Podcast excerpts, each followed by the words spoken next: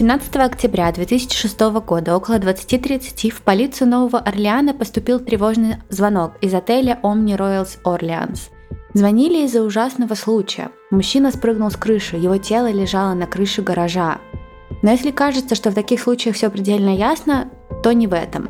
Прибыв на место преступления, полиция сразу поняла, что умер мужчина из-за удара. Но было ли это убийство, самоубийство или это трагический и незапланированный случай? Никто и не мог подумать, что их ждет на самом деле.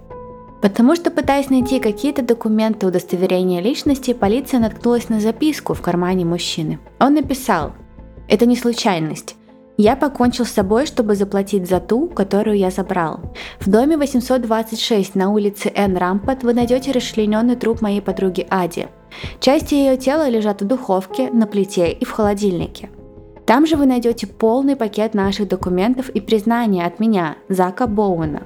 Я напугал себя не тем, что спокойно задушил женщину, которую любил полтора года, а затем осквернил ее тело. Я напугал себя полным отсутствием угрызений совести. Я всегда знал, какой я ужасный человек. Спросите любого. Я решил бросить работу и потратить 1500 долларов наличными, которые у меня были на счастье перед моим самоубийством. Вот чем я занимался – Хорошая еда, хорошие наркотики, хорошие стриптизерши, хорошие друзья. Я завершил все дела, которые у меня могли быть. Я не связывался ни с кем из своей семьи. И прекрасно провел время, доживая свои дни. Сейчас самое время. Всем привет! Это подкаст «Тут такое дело». Меня зовут Маша. А меня Даша. И это дело очень похоже на австралийское, где девушка в э, мусоропроводе. Фиби Хэнджек. Фиби Хэнджак, да. Очень похоже, но очень интригующе. Почему? Потому что тоже кто-то спрыгнул с чего-то. И ну и непонятно, это убийство, самоубийство, что вообще случилось. Нет, это все понятно будет. Ага. Ну, ну пока ладно. непонятно, потому что полиция нашла труп, но потом все будет понятно, потому что я вам сейчас все расскажу. Окей, а что за части тела в духовке? Каннибализм? Ну, я расскажу. О, интересно. Да, но перед тем, как мы начнем, мы напоминаем вам, что наш подкаст выпускается исключительно в развлекательных целях и предназначен только для лиц старше 18 лет. Мы также не рекомендуем слушать наш подкаст людям с повышенной чувствительностью, так как мы с Дашей обсуждаем все детали преступлений, ничего не скрываем. А еще мы за взаимное уважение, активное согласие, не насилие и соблюдение законодательства – мы не поддерживаем распространение насилия, не одобряем преступников и их преступления, даже если иногда говорим про них в шутливой форме, и надеемся, что и вы тоже. Да, я очень хочу поделиться сегодняшней историей, хоть она и небольшая, но мне кажется, что про нее действительно мало кто знает. Я вообще про нее ничего не слышала. Да, ее вообще не было в российском True точно, ну, как минимум в подкастинге. Угу. И ее очень мало даже в зарубежном подкастинге Ого. рассказывают True да. Но она безумно интересная и грустная на самом деле, и здесь очень сложно кого-то обвинять. И особенно это интересно, потому что сегодня мы поговорим снова про любовь. Любовь из серии «Она зла, полюбишь и козла или козу» или какая-то другая любовь? Из серии «Сильная, взрывная, токсичная любовь, крепкая, mm. на вечность после смерти». До смерти. Ага, и после смерти тоже? Да. И все началось с Зака. Зак был харизматичным, обаятельным и красивым молодым человеком, производившим впечатление на всех, кого он встречал. Он родился 15 мая 1978 года, вырос в Калифорнии и с самого детства отличался непринужденным характером, присущим людям, выросшим на солнечных пляжах Тихого океана. Такой прям типичный серфер. Да. Ага. Он и его брат и родители часто переезжали, жили в дороге, а потом, когда Зак и его брат были подростками, родители разошлись. Мать забрала детей и решила начать все с самого начала в Санта-Марии, городе в штате Калифорнии. И уже тогда Зак был красавчиком. Mm. Он был высоким, симпатичным, немного неуклюжим, но действительно поразительно красивым. Он обладал отличным чувством юмора, у него было множество друзей. А у него была такая кучерявая шевелюра, шевелюра и светлые глаза? Нет. Окей. Okay. И загар Это, видимо, такой, мой, да? Да, да, да, честно говоря, я так себе его представила. А, но вот в школе Зак не показывал никаких успехов. Как пишут в статьях, он любил маршировать в так своему собственному барабану. Это что значит? Ну, то есть он был сам себе на своей волне. А, понятно. Ну, да. не любил правила. Ну, он такой был, ну да, как его назвали, такой классный клоун. Но не... Классный клоун. Ну, типа, клоун в его классе. А, Ну, я есть поняла. он не был клоуном в плохом смысле, он был очень Такой популярный. весельчак. Да, весельчак, Мгм. которому было по барабану вообще, что там происходит в Мгм. школе. А его вольнодумное воспитание заставляло его бросать вызов авторитетам. Учителя просто не знали, как обращаться с Заком. В 1966 году у Зака был выпускной. Вечер был важным для него не только из-за того, что, ну, как бы выпускной, но еще и потому, что его номинировали на короля вечера. И Зак, на удивление многих, безумно хотел выиграть, но не вышло. Он не стал королем, и это оказало на него огромное влияние, большее влияние, чем могли представить тогда друзья и родственники. Он действительно очень тяжело переживал из-за этого проигрыша. А у него была королева. Он не выиграл, он не стал королем. Ну, в смысле, там же иногда номинируются типа парами. Вот король и королева, потому что мы встречаемся. Нет, у него не было. Ну, как минимум, выиграла не его королева.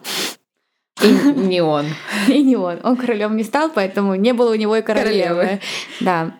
Зак обычно был весельчаком, всегда шутил и, казалось, был равнодушен к большинству вещей, но тут его действительно задел проигрыш на каком-то просто выпускном вечере. Он чувствовал себя неудачником, он чувствовал, что он недостаточно хорош. Но продолжать бесконечно так не могло. Зак решил все бросить и начать сначала, просто потому что его не выбрали королем. И он бросил и школу, и друзей, и родных, и уехал жить к своему отцу в Новый Орлеан. И там и освоился. Зак знал, что хорошо умеет ладить с людьми, что он очарователен, мил, а его высокий рост и загар еще выгоднее дополняют его симпатичную внешность. Люди к нему тянутся очень сильно. Он не испытывает трудностей в общении с людьми, подходит к людям намного старше его, легко заводит с ними разговор, и он такой легкий парень на подъем, любит вечеринки и все остальное. В общем, он знал, куда ему нужно устраиваться, чтобы у него были деньги. Ну, вы четко представили. Вот мне кажется, что у нас у всех в голове есть типаж вот такого парня, как Зак. У меня вот точно есть. Да, да. Он устраивается в бар. Мгм. У него в Новом поли- да, у него в Новом Орлеане появляется очень много друзей. Он понимает, что жить вот так вот весело, очень просто. Просто тусить и веселиться. Он может постоянно так жить. Он чувствует себя в своей тарелке, а окружающие его люди, кажется, отлично его понимают. И ему было всего 18 лет, но он уже прилично пил. Он устроился барменом, алкоголь, вечеринки, все просто это стало неотъемлемой частью его жизни. И вот, работая однажды, он познакомился с женщиной по имени Лана Шупок. Лана была стриптизершей из Далласа, а в Новый Орлеан она приехала отдыхать. Ну а Зак, Зак влюбился. Ого. Да, и его совсем не волновало, что Лана старше его на 10 лет. Для него это никогда не было проблемой. Могло быть для Ланы, вот только он ей соврал и настоящий свой возраст не сказал. Он выглядел старше, или он был вот из тех парней, которые вне возраста, и в 18, и в 25? Мне кажется, он и был таким парнем, и казался старше просто потому, что ну, он такой вот был. Рослый. Он был рослый, да, с ним было легко общаться. Мгм. У него было много общения со взрослыми людьми, поэтому поддержать разговор с Ланой для него не было проблем. Мгм. Он был в себе достаточно уверен. Мгм. Вот, поэтому она просто не знала и завязала с ним курортный роман. Мгм. Этот курортный роман быстро перерос во что-то серьезное и продолжился дальше, даже после того, как Лана вернулась в Даллас. Зак был очень влюблен, он был решителен и молод, и он хотел видеть любимую женщину рядом с собой. Ничего себе. Да, его не смущал ни возраст, не то, что у Ланы уже был ребенок от другого мужчины. И он знал сразу. Да. Ого. И он просто пригласил ее, убедил ее переехать к нему, и она переехала. Звучит очень мило. Да, и после переезда, после брака, она узнала о его возрасте реальном. Естественно, она не поверила в то, что он может быть хорошим мужчиной, ну, в смысле, достаточно ответственным Мгм, мужчиной. Он, мгм. мне казалось, не может быть 18-летним парень, Мгм, хорошим отцом, мгм, например. Она забеременела даже, и все От равно... него? Да, и она все равно не подпускала его.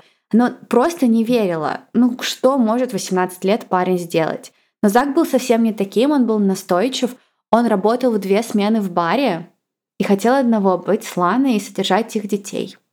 Она родила ребенка, заботился Зак о двух детях. Они жили на зарплату бармена, но это становилось достаточно сложно, потому что дети требуют много денег. Мгм.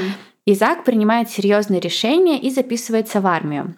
Из-за преимуществ, которые армия дает молодой семье. Ну, то есть это жилье какое-то, зарплата. Мгм. И вы знаете, свободолюбивый Зак, казалось, совсем не впишется в армейскую жизнь, но оказалось наоборот. В армии он преуспел. И среди новобранцев он всем нравился. И к его собственному удивлению, он реально чувствовал себя в собственной тарелке. Почему? Он чувствовал себя там своим. Да, ему очень нравилось.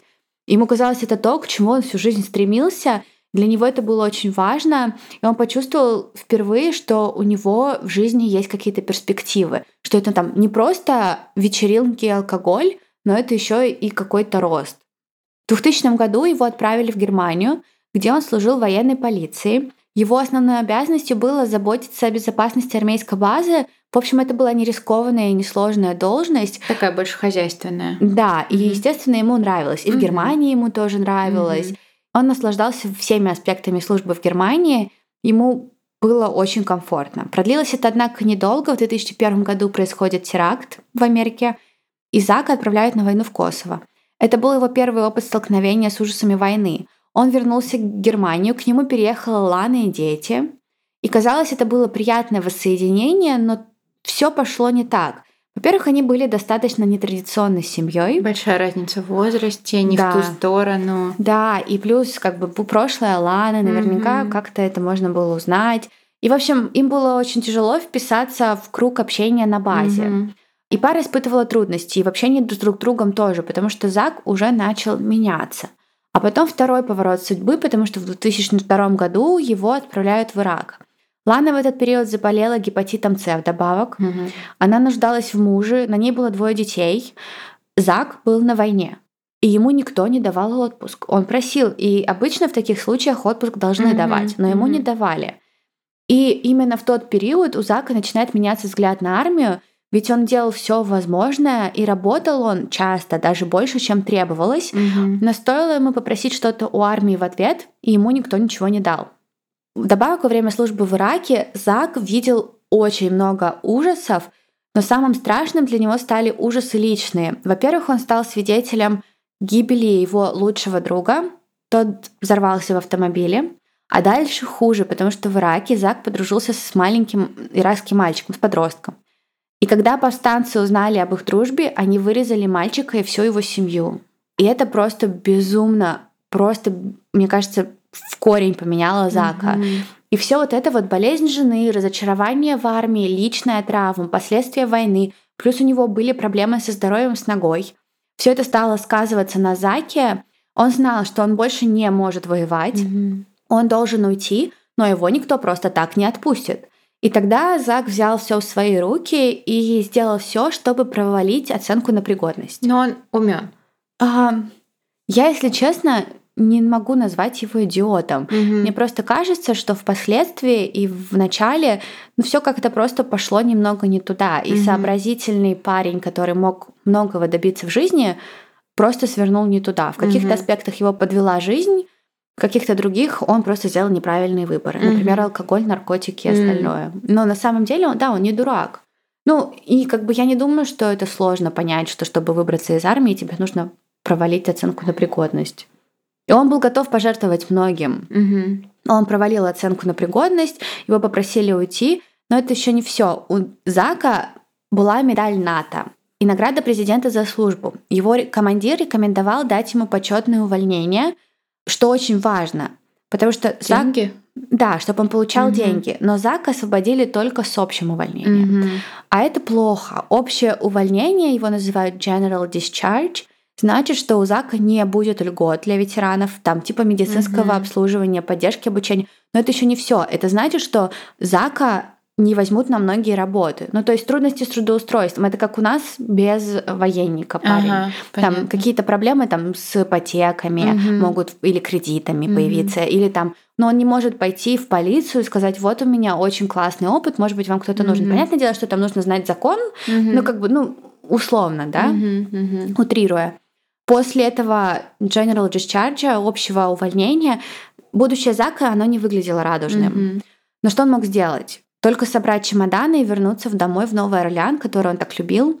Вот только Зак уже не был тем, кем он уезжал. Все изменилось для Зака, и, естественно, эти изменения повлекли и изменения в отношениях между ним и Ланой. Лана чувствовала, что между ними все кончено.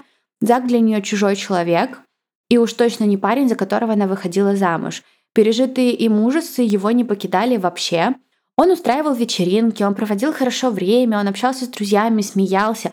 но за его веселой улыбкой и жизнерадостностью всегда что-то скрывалось. Мне кажется, так у всех, кто прошел вот такое. Да, и на самом деле у Зака было жесткое ПТСР. ПТСР. Угу. Очень жесткое ПТСР. И многие про это говорили, у него были проблемы. Угу. Но, Но он, он не получал помощи. Он не получал помощи, потому что у него не было денег угу. особо, угу. и он ни с кем не делился. Он даже Лане не рассказывал о том, что его преследуют воспоминания, образы. Он все угу. держал в себе. Мне очень жаль Зака, но и Лану я тоже понять могу. У них ничего не получалось и не работало. Она собрала чемоданы, забрала детей и ушла от него. Они разошлись. Зак навещал детей, Зак с ней все равно общался, он любил детей, но они больше не были вместе. Он был одинок и опустошен. Однако ему требовалось содержать себя. Он не мог постоянно быть в депрессии. Ну и детей тоже содержать. Ну да, помогать Лане. И он должен был устроиться на работу. Ему нужно было продолжать жить. На тот момент Заку примерно 27 лет. Он герой войны, который страдает жестким ПТСР и на самом деле нуждается в помощи, но вместо этого Зак решает все начать с нуля. И он устраивается на новое место работы в бар. И на новом месте он не говорит никому, что у него была жена, что он отец двух детей. Ну да, он молодой еще. Да, он не говорит никому о войне особо поначалу. Угу. И те, кто его тогда встречают, просто видят в нем веселого молодого человека, который любит вечеринки и выпить. Угу. И поддерживая эту картину, Зак возвращается к тому, с чего начал. Работает барменом в баре Борова во французском квартале в Новом Орлеане, чувствует себя нормально, и все опять по новой. Выпивка, ночные смены и Зак, который благодаря своему обаянию и внешности преуспевает в своей работе. Вот только совсем скоро в его новой жизни появится кое-что очень важное, а точнее кое-кто. Красивая девушка по имени Ади, которая работала в смену после смены Зака. Настолько красивая, что наш герой начал считать часы до конца своей смены, лишь бы увидеть Ади снова. Ты пока что слишком этим всем наслаждаешься, вот этой вот сказкой. Но это была правда сказка. Mm-hmm. Я сейчас расскажу, почему это очень, мне кажется, красивая с какой-то стороны история, которая... И драматичная, судя Но она потом поначалу. завернула не туда, да. Mm-hmm. Ади была свободолюбивой, дерзкой, независимой художницей, которая после тяжелой жизни в северо-восточных штатах оказалась в богемном Новом Орлеане. И она была полной противоположностью Зака. Ей было 29 лет, она была пылкой и вспыльчивой и как будто воплощала в себе весь дух Нового Орлеана, и это в ней Зака полюбил. Но несмотря на то, что они были разные, они во многом были очень похожи. Ади, как и Зак, бросила школу и переехала в Новый Орлеан, чтобы начать новую жизнь. Ади – поэтесса, художница, танцорка и барменша. Вписывалась в город mm. идеально.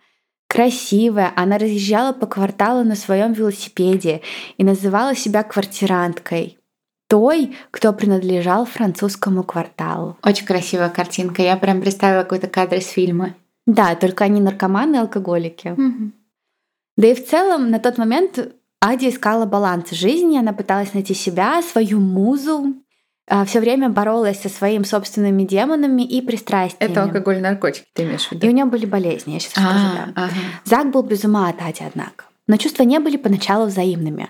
Она думала, что кто-то вроде Зака, человека с военным прошлым, не может быть ей парой, но не в ее это вкусе.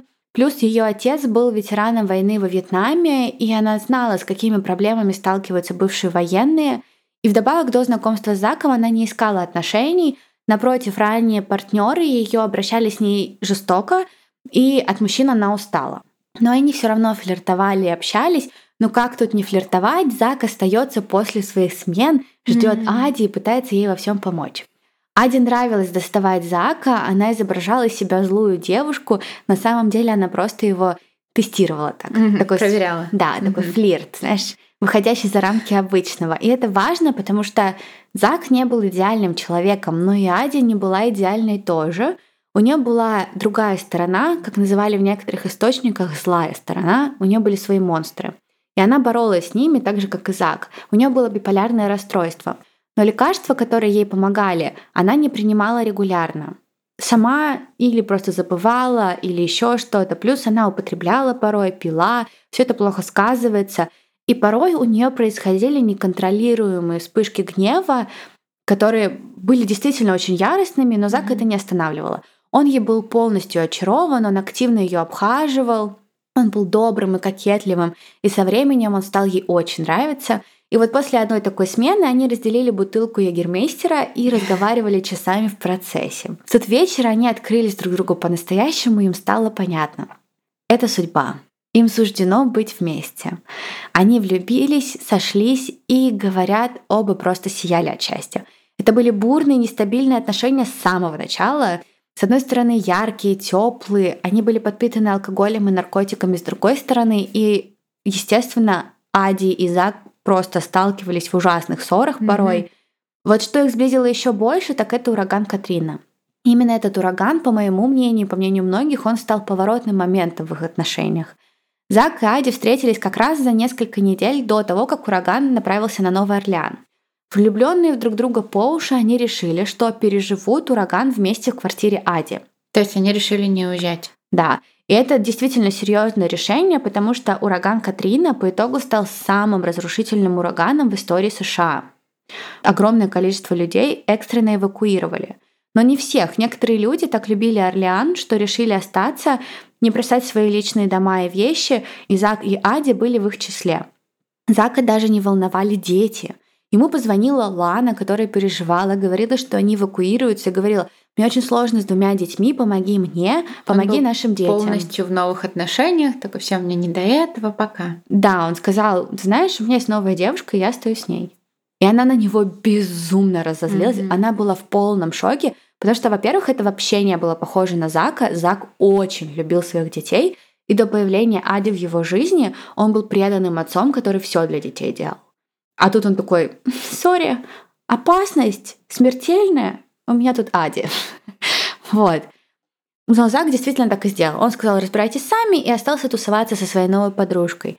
Стоит ли говорить, что они хорошо провели время? Насколько это возможно среди разрушений и смертей? Как бы это ни звучало, да, среди бушующего урагана пятой категории опасности, среди мерцающих молний, бури, Зак и Ади глубоко и бесповоротно влюбились. Ты реально как будто сказку мне какую-то рассказываешь. Не похоже на настоящую историю. Вообще абсолютно. Потому что такая любовь сильная или почему? Нет, ну потому что такой сеттинг, там ураган, они решили остаться, это квартирка, этот Новый Орлеан, она такая вся француженка. Она не французская, это просто французский квартал Орлеана. Ну понятно, но она себя так представляет. На велосипеде, на велосипеде, ест багеты, вот это все. В общем, у меня прям фильм в голове. Багеты ты дописала сама, их тут не было. Может, и были. Новый Орлеан, это же... Я а, знаю, что это квартал ну, не квартал, Нет. это город в Штатах. В Новом Орлеане кушают не багеты, а такие... Э, это было в мультике диснеевском про лягушку, принцесса лягушка. Что-то похожее на пончики ага. квадратные, которые посыпают большим количеством О, а, сахарной пудры. По-моему, это из Нового Орлеана, если я не ошибаюсь. Здорово. Я знаю только, что там Вуду в Новом Орлеане. Да, тут Вуду тоже есть. О, класс. Есть Вуду. Да.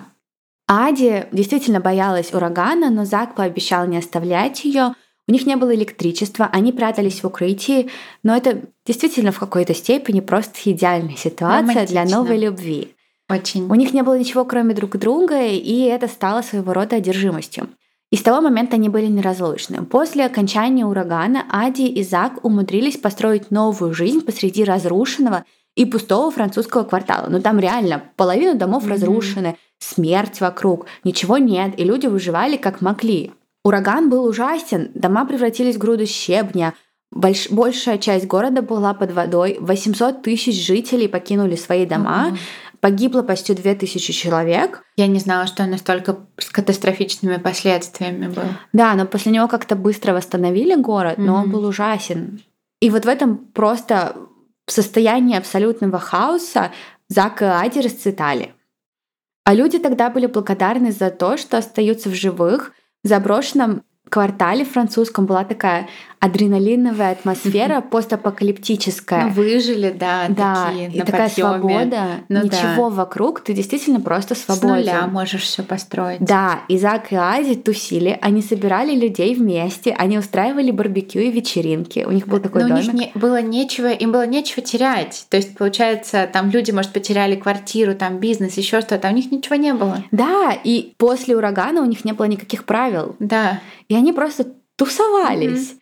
Они сделали реально какое-то свое общество, стали знаменитостями, их полюбили, их история разошлась, их фотографировали для национальных журналов и газет. Ого. И про них писали, они давали интервью о решении остаться в городе. И они как минимум чувствовали себя королем и королевой квартала. Им казалось, что они на другой планете, реально, что это какой-то мир без обязательств, без связи. Они даже не сообщили своим родным, что они выжили.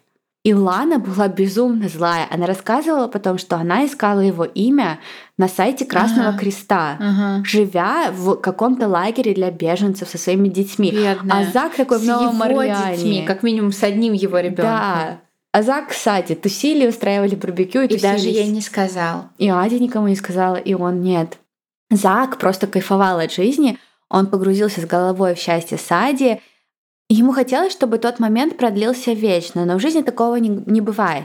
Со временем в их постапокалиптическую идиллию прибыли службы экстренной помощи, военные, город очистили, активировались проекты по восстановлению, стали возвращаться люди, и жизнь нормализовалась.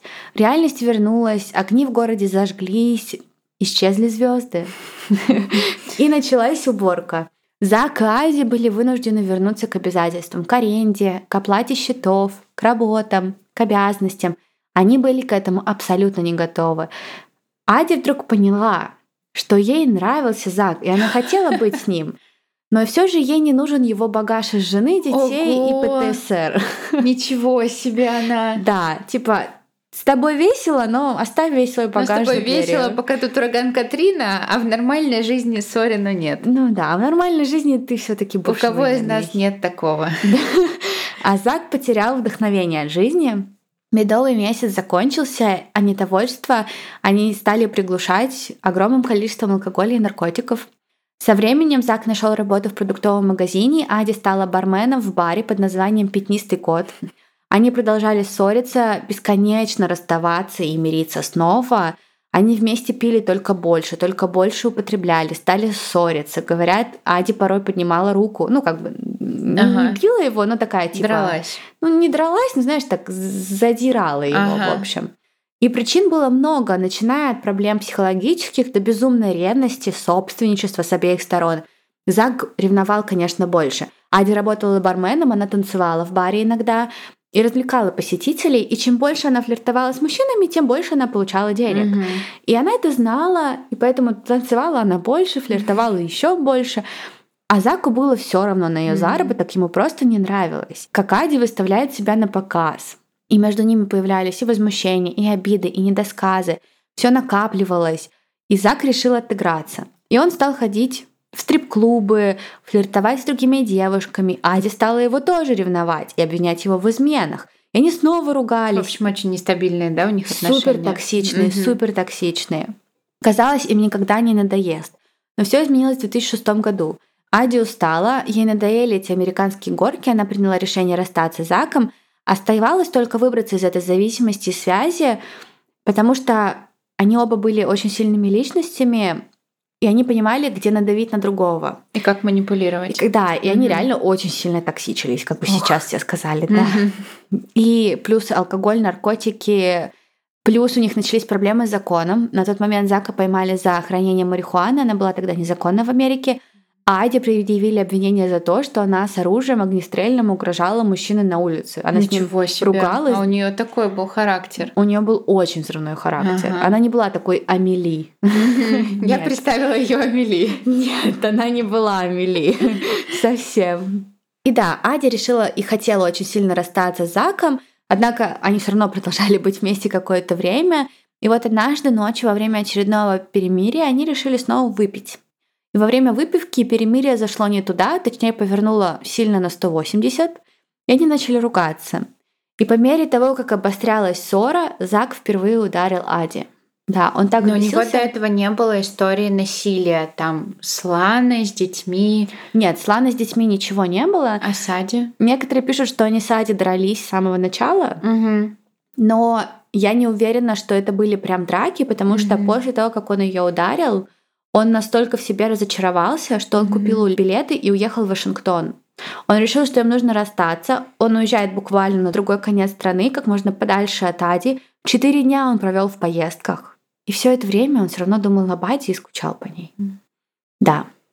Она тоже хотела его бросить, конечно, но когда он уехал, она была опустошена. Но вот это вот... это вот э, любовь, на которую ты в фильмах смотришь, и лет в 16 думаешь, эх, я хочу так же. А сейчас ты смотришь, думаешь, нет, Мне такое не нужно, я У это меня- не переживу. У меня нет сил. У меня нет сил. Да, но она плакала все равно большую часть времени, пока Зака не было. И здесь бы могла закончиться их история. Я бы вам про них никогда не рассказала, но все пошло плохо. Через пару недель Зак почувствовал, что принял неверное решение. Ему не нужно было уходить от Ади, что он, во-первых, скучает еще и по своим детям. Мгм. Вспомнил вдруг про них. Вдруг он вспомнил, что у него есть дети. Очень время. Да, он забыл про все их ссоры с Ади, он помнил только хорошее, плюс они постоянно поддерживали контакт, и как-то на расстоянии у них все оказалось хорошо. И он решает, все, я возвращаюсь в город. Ади безумно счастлива, они снова закрываются от мира в своем любовном пузыре, ведут себя так, словно будто никого не существует, и все снова по новому. Медовый месяц, он проходит, снова ссоры, снова наркотики, рутина, по-старому, ничего нового. Только в этот раз все пошло еще хуже, чем раньше. Во-первых, у них теперь не было друзей, потому что всех друзей ну просто достало, что они постоянно ругаются. Но вы представляете, как и проводить Мгм. время с парой, которые ссорятся Это супер неловко. Ты вообще не знаешь, как себя вести. А еще и, и они просят выбирать. Ох, кто прав? Скажи, кто прав. Да, потом Это они я мирятся. права? Ужас. Мирятся, И тебя обвиняют. Да, и ты виноват. Так вообще это ужасно. И все доходило до, до крайностей. Когда Зак не был на своей работе, он все время был рядом с Ади, пока она была на работе.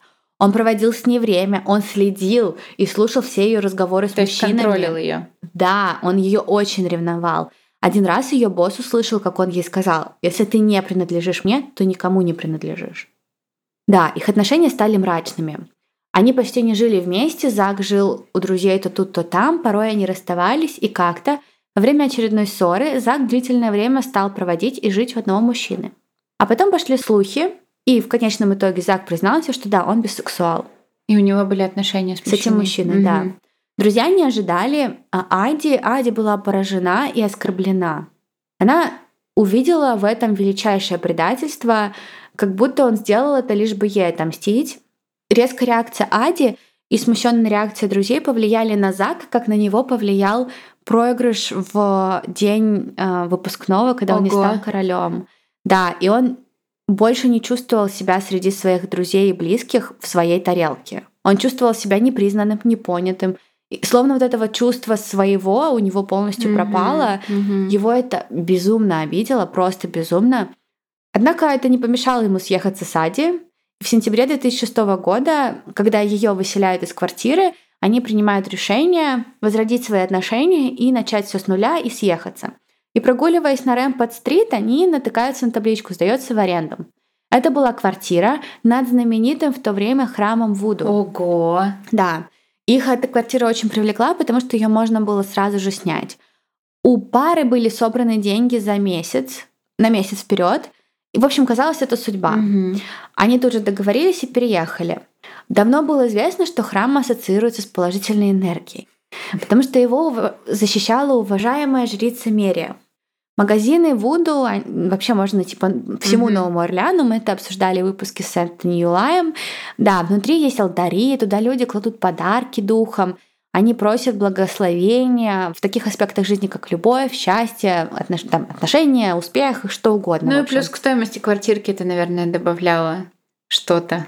Нет, на самом деле я не уверена. Да и в целом Зак и Ади, они не практиковали Вуду. А, им было все равно. Им было вообще все равно, им Мгм. просто была нужна квартира. А деньги, кстати, залог внес Зак. Это его деньги были. М. Как только он вносит деньги, они даже не успели распаковать пару коробок. Ади идет к домовладельцу и просит домовладельца заключить договор только с ней. Ух, она Да. хотела его выгнать. Да, ну как Зак подумал, да. Мгм. Ей казалось, что Зак изменяет ей и снова изменяет. Мгм. И она решила, что это будет последняя ее капля. Собственнику не были нужны эти разборки. Он говорит, слушайте, разбирайтесь сами, просто подпишите документ. Документ Мгм. подписывают, и тут Зак узнает об этом обмане и просто выходит из себя. Он идет к собственнику, к арендодателю 5 октября и жалуется. Он говорит, что Ади угрожает меня выселить, на что арендодатель ему говорит, слушай, уладьте вопрос сами. Мгм. Ему Он- вообще все равно такой, ребята. Да, и Зак говорит, да, мы уладим. Мгм. Но получилось ли у них? Не думаю, потому что Ади живой никто больше не видел.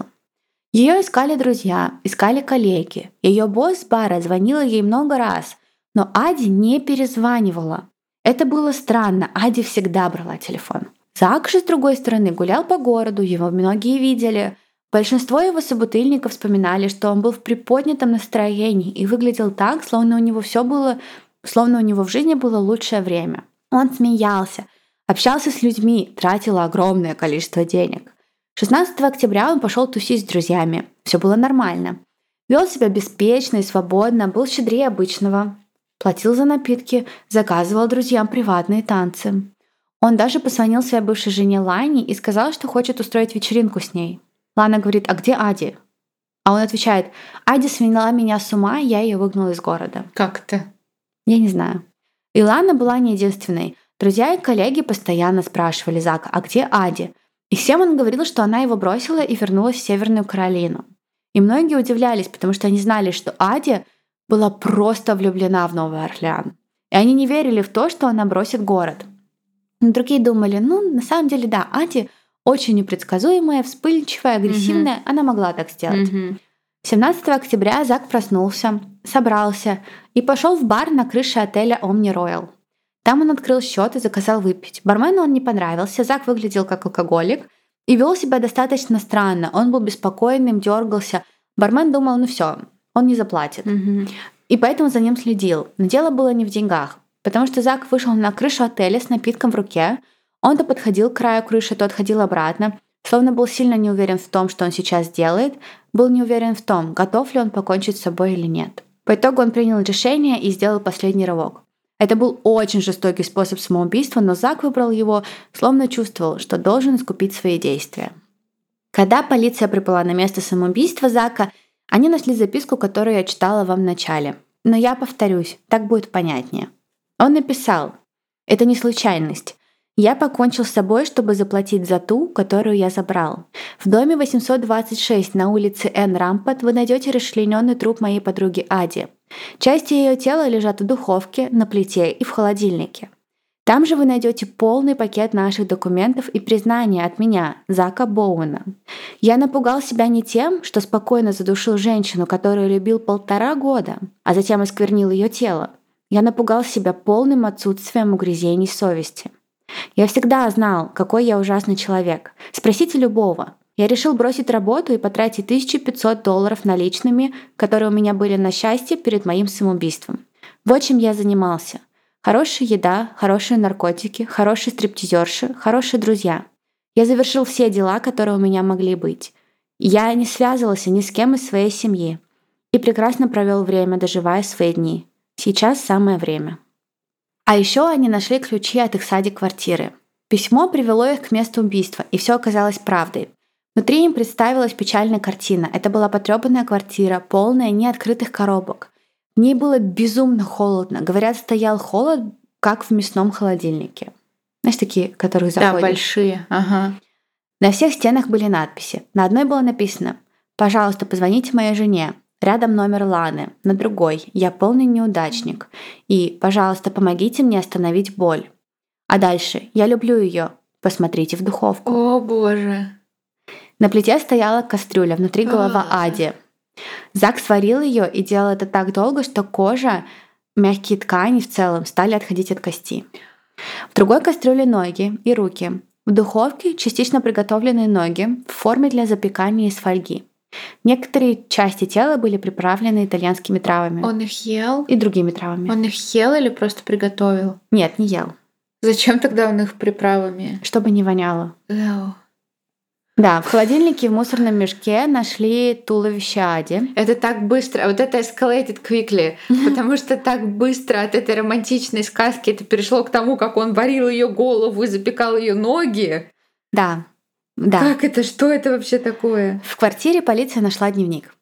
Все, что нам известно о произошедшем, было взято из дневника и восстановлено следователями позднее. Другие части истории полиции удалось собрать воедино. Итак, 5 октября после крупной ссоры Сак вернулся в квартиру и сказал Ладе, что не уйдет. Она стала кричать на него, говоря, что он спит с мужчинами, и тем самым унижает ее. Зака же, человека, которого ранее задело то, mm-hmm. что его никто не понял, такие обвинения привели в ярость. Его обидело, что Ади упомянула его бисексуальность и злило то, что она специально очень громко об этом орала, чтобы услышали это все. Ну, в общем, он-то очень сильно переживал, что его никто не принял. Да. И он просто не удержался. Он сказал ей заткнуться, она, конечно же, не стала. Мгм. Ссора стала физической, Зак был куда сильнее Ади. Он схватил ее за шею и просто не смог сдержаться. В пьяном угаре он задушил ее. Он заснул рядом с ее трупом на футоне, потом проснулся, совершил акт некрофилии и снова уснул. На следующий день встал и пошел на работу. То есть он с трупом занялся сексом. Да. Говорят, что он был в пьяном угаре. Решила уточнить. Да, некрофилия это именно то, Дашенька. Но говорят, что он был в Ну, Ты пьяном просто так угаре. это замаскировала, я думала, что, ну, может быть, Что он поцеловал ее в лоб и пожелал ей спокойной ночи? ну, может быть. Нет. Его коллеги вспоминали, что в тот день он вел себя странно, был сам не свой, ходил в солнцезащитных очках и шляпе был очень тихим. После работы он купил кокаина, ушел в какой-то дикий одиночный трип, пока Ади лежала мертвая рядом. И так продолжалось какое-то время, но потом тело стало разлагаться и пахнуть. Запах был таким очевидным, что ему пришлось включить кондиционер на 15, Мгм. чтобы оно ну, Не разлагалось так быстро. Да. Он отнес тело в ванну. Не знаю, как он пришел к следующему решению, но да, он решил ее расчленить. Ну, так проще избавляться от тела. Да. В следующие несколько дней он разрезал тело Ади в их ванне с помощью ножовки и ножа, а куски ее трупа разложил по разным частям квартиры, в основном кухне. Он подстриг ее, голову поместил в кастрюлю на плите, ее кисти и ступни в кастрюлю в другую, ну и, как я рассказывала, ноги, руки в духовку, туловище положил в черный пластиковый мешок для мусора и оставил в холодильнике, чтобы разобраться с ним позже. Очевидно, что его намерением было отделить кости от плоти, чтобы было легче избавиться от тела. После того, как он закончил, он вымыл ванну, но, говорят, крови было немного, потому что тело уже разлагалось, Адя была давно мертва, полиция вообще никакой крови не нашла. После этого Зак снял все деньги и ушел в запой. А бар на крыше отеля выбрал в качестве своего последнего пара. Последние записи в его дневнике были такие. Сегодня понедельник, 16 октября, 2 часа ночи. Я убил ее в час ночи четверга 5 октября. Я спокойно задушил ее. Это было быстро. Посередине расчленения я остановился и задумался о том, что я делаю. Решение отказаться от первой идеи и перейти к плану «Б» пришло через некоторое время. Я напугал себя не тем, что спокойно задушил женщину, которую любил полтора года назад, а затем осквернил ее тело, а полным отсутствием угрызения совести. Я всегда знал, какой я ужасный человек, спросите любого. И потому решил бросить работу и потратить 1500 долларов наличных, которые у меня были на счастье, пока не покончил с собой. Когда история Зака и Айди попала в СМИ, стали писать о том, что Зак занимался каннибализмом. Мгм. Это достаточно естественное предположение, учитывая то, как на- в каком состоянии нашли Мгм. место преступления. И медиа придумали ему прозвище «Каннибал Катрина». Ух. Но они так делают. Ну, ужасно. Ну, это ужасно, но это... Мне показалось это ужасно, да. Однако вскрытие показало, что да, на момент смерти в его желудке не было мяса никакого, а это должно было пройти несколько дней, так что нет, он ничего Мгм. не ел, никого не ел, он просто реально пытался замаскировать запах. Мгм. А друзья и близкие Зака и Ади были в полном шоке, хоть люди знали, что у него проблемы с посттравматическим стрессовым расстройством, которые усугубили наркотики и алкоголь, никто и подумать не мог, что добродушный тусовщик и оптимистичный бармен когда-либо прибегнет к такой степени разрушения. Мгм. И ладно, что он мог убить ее в ужасном состоянии, но его прагматичное обращение с ее телом после было всем очень тяжело осознать. И на самом деле у Зака было очень много проблем, и его проблемы действительно мало обсуждались, как и обсуждаются они мало у других людей, и ему не помогали. После того, как Зак служил в Ираке и Косово, он видел смерть своего друга, убийство ребенка, имел дополнительные проблемы со здоровьем, его это сломало. Возвращение к гражданской жизни не помогло. У Зака было ПТСР, и его нормально к жизни гражданской не адаптировали, его вообще не адаптировали. И мне неизвестна точная статистика, но примерно, и это очень округленно, но примерно у одного из четырех военнослужащих, находящихся на действительной военной службе, наблюдаются признаки ПТСР. Это очень много. Это очень много, Мгм. очень. И ПТСР влияет на психическое состояние человека, на него оказывают сильное влияние такие вещи, как боевые действия, нападения, стихийные бедствия и другие. Проблемы со сном, гнев, ночные кошмары, нервозность, злоупотребление алкоголем и наркотиками — это последствия посттравматического стрессового расстройства, его симптомы. Вторым диагнозом, который, скорее всего, был у Зака, это клиническая депрессия. Зак совершенно точно боролся с ПТСР. ПТСР его стало хуже после урагана, особенно когда в город приехали военные. Угу. И появился этот военный контроль, разрушение, смерти вокруг. Это очень сильно его триггернуло. Вероятно, оказало очень глубокое влияние на его душевное состояние, которое было и так чувствительным. А по мере того, как последствия урагана Катрины прекращались, и адреналин от урагана ушел из их жизни, он попытался искать кайф в других местах с помощью наркотиков, алкоголя, и оттуда все пошло под откос. Это только усугубило его последствия. Мне кажется, это очень частая история у военных, которые пытаются адаптироваться к обычной жизни, уходить от реальности всеми способами. Да? Кто-то там в адреналин, кто-то в алкоголь, кто-то в наркотики всякие такие штуки. Кто-то вообще не может адаптироваться, снова возвращается только чтобы почувствовать этот драйв. Да, и никто им не помогает. Никто. Многим не помогает. Угу. И знаете, в своем дневнике Зак перечислял свои неудачи. Он сказал, что он чувствовал себя неудачником со своими друзьями, с военными, в браке и в любви, и что всю жизнь он терпел неудачи. Поэтому, когда Ади выгнала его, в конечном счете, разорвав их отношения, потому что он скрывал часть себя, свою mm-hmm. бисексуальность, он сорвался. И годы ярости сосредоточились на Аде, потому что она знала его насквозь, а он снова потерпел неудачу. Такая вот тонкая грань между любовью и ненавистью, которая исчезла, и он изувечил тело женщины, которую любил больше всего на свете. Спустя месяцы активное злоупотребление веществами, алкоголем, они усугубили его восприятие реальности, и он в конечном итоге был побежден собственными демонами. А еще некоторые местные жители считали, что к убийству причастны какой-то Вуду, Потому что именно после переезда в квартиру над э, храмом Вуду все и случилось, и многие утверждали, что это темная магия. Темная магия смешалась с проблемами психического здоровья Зака, и поэтому он убил. Но это чистое совпадение, потому что Вуду — это более такая ценительная духовная практика, а Ади просто стала жертвой убийства, и это на самом деле дело просто о жестоком домашнем насилии, которое превратилось в ужасное уголовное преступление, тут нет ничего сверхъестественного. А, но люди продолжают верить, говорят, что жильцы квартиры до сих пор испытывают паранормальные явления, испытывали. Сейчас вообще эту квартиру сделали музеем паранормальных явлений, там водят экскурсии и даже стоит холодильник, как говорят, в котором нашли тело Ади. Фу, отвратительно, вот это вообще ужасно.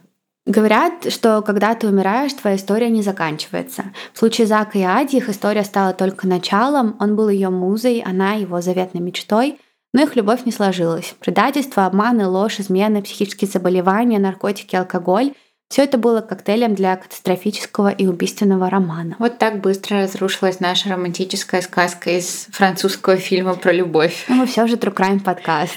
Да. Я иногда жалею, что мы не рассказываем тут вам только про фильмы про любовь.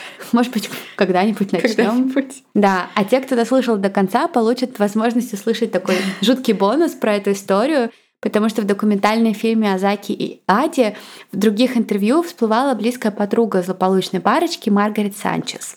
Девушка в интервью рыдала из-за потери друзей, она буквально не могла с собой справиться. Так вот, позднее Маргарет признала себя виновной и впоследствии была осуждена за смерть и расчленение Джарен Локхарт, танцовщицы. Маргарет и ее бойфренд, которого она знала как Алана, отправились в джентльменский клуб на Бурман-стрит и заманили Джарен обещанием солидной оплаты за приватный танец. Они отвезли ее в свой дом в Кинерах, ударили ножом в грудь, разрезали ее тело и бросили через мост.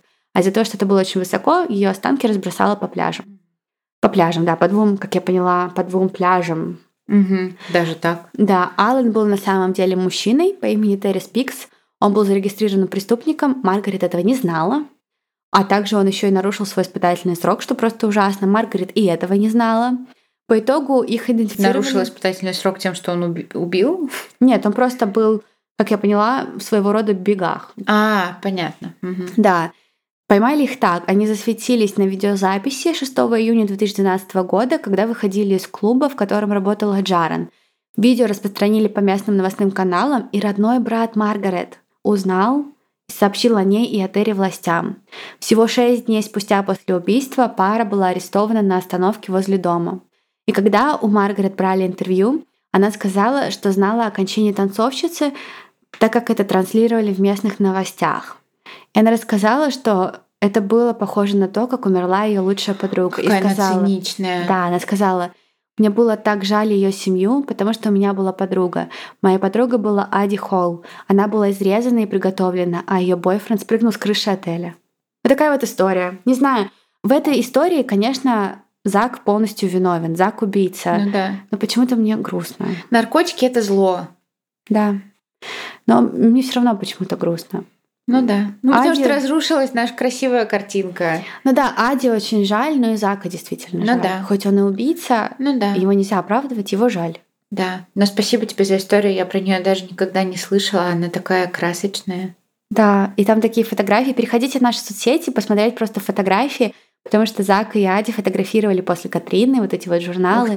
Они там сидят за столиком, пьют, обнимаются, и прям вот грустно это. Реально грустно. Мгм. Очень бы хотелось, чтобы, наоборот, они там помогли друг другу, перестали Да, начали употреблять. ходить на терапию, вылечились, пили таблетки. Родили детей, состарились вместе. Похоже, мы с тобой скоро бросим наш True Crime подкаст, потому что... Закопали их на кладбище рядом. А, нет, не бросим. Ну, в общем, да, друзья, мы продолжаем. Увидимся с вами в следующем выпуске. Спасибо всем за прослушивание. Всем пока. Пока.